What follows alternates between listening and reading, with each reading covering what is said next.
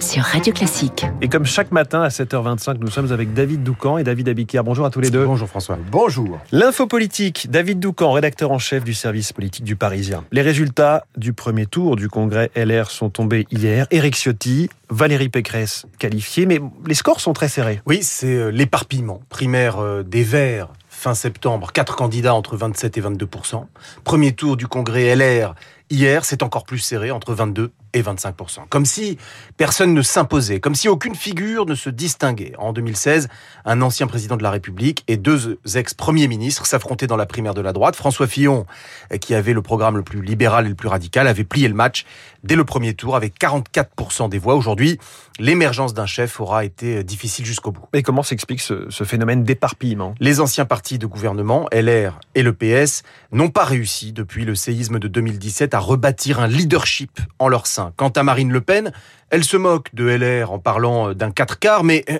elle devrait regarder devant sa porte puisqu'elle est désormais, elle aussi, euh, concurrencée dans son propre camp par un autre candidat d'extrême droite, Éric Zemmour. C'est au fond le grand avantage comparatif d'Emmanuel Macron aujourd'hui. Il est le seul à ne pas avoir besoin de s'imposer à son propre camp. Les ennuis et la division arriveront sans doute plus tard pour lui après une éventuelle réélection, mais pour l'instant, il n'a pas ce problème. Hum, alors le second tour se tient euh, à partir de dans une demi-heure, hein, une grosse demi-heure. On aura les résultats demain après-midi.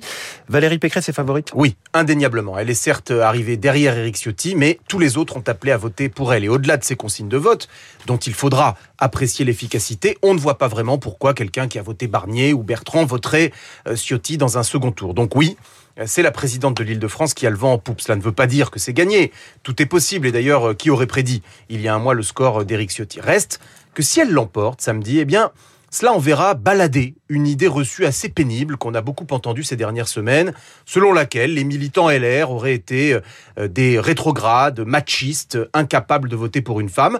Ils sont en train, très tranquillement, de faire valdinguer ce préjugé et c'est tant mieux. L'info politique de David Doucan tous les matins à 7h25. Merci David. David Abiker, les titres de la presse avec vous. À la une ce matin, les profs absents. Les profs absents sont quand même présents, au moins à la une du Parisien aujourd'hui en France, qui révèle que des parents inquiets vont jusqu'à passer des petites annonces sur le bon coin pour trouver des remplaçants. L'autre sujet à la une de vos journaux, et David vient d'en parler, c'est le prochain duel à droite entre Éric Ciotti et Valérie Pécresse pour l'opinion. C'est le duel surprise des outsiders. Pour le Figaro, c'est un duel pour incarner la droite. Pour Libération, c'est un titre un peu gratuit, si j'ose dire. LR austère, comme si Mélenchon, Jadot et Hidalgo, c'était la grande rigolade. En une des le vaccin obligatoire, c'est le débat qui monte en Europe. Ça n'a pas fait de longs débats. Le pape accepte la démission de Monseigneur Petit à la suite d'accusations sur sa gouvernance et sa vie personnelle. Enfin, cinquième vague. Comment sauver Noël? C'est la une des dernières nouvelles d'Alsace. Noël sous la menace du Covid. C'est la une de la dépêche du midi. Merci David Abiker. Votre revue de presse complète à 8h30. Ce sera avec Renaud Blanc. Bonjour Renaud. Bonjour François. La matinale de Radio Classique continue avec vous jusqu'à 9h. Votre invité ce matin. Eh bien, il s'agit du politologue Pascal Perrineau pour analyser, commenter, décortiquer ce duel à droite entre Valérie Pécresse et Éric Ciotti, un duel inédit, un scrutin serré, nous rappelait David Doucan, assez surprenant pour beaucoup et une gifle hein, pour euh, Xavier Bertrand, atout et faiblesse des deux finalistes, l'éclairage de Pascal Perrineau. À 8h15 dans notre studio, les Républicains, encore et toujours une demi-heure plus tard, Esprit Libre à 8h40 avec euh, ce matin Cécile Cornudet des Échos et Alexis Brézé du Figaro.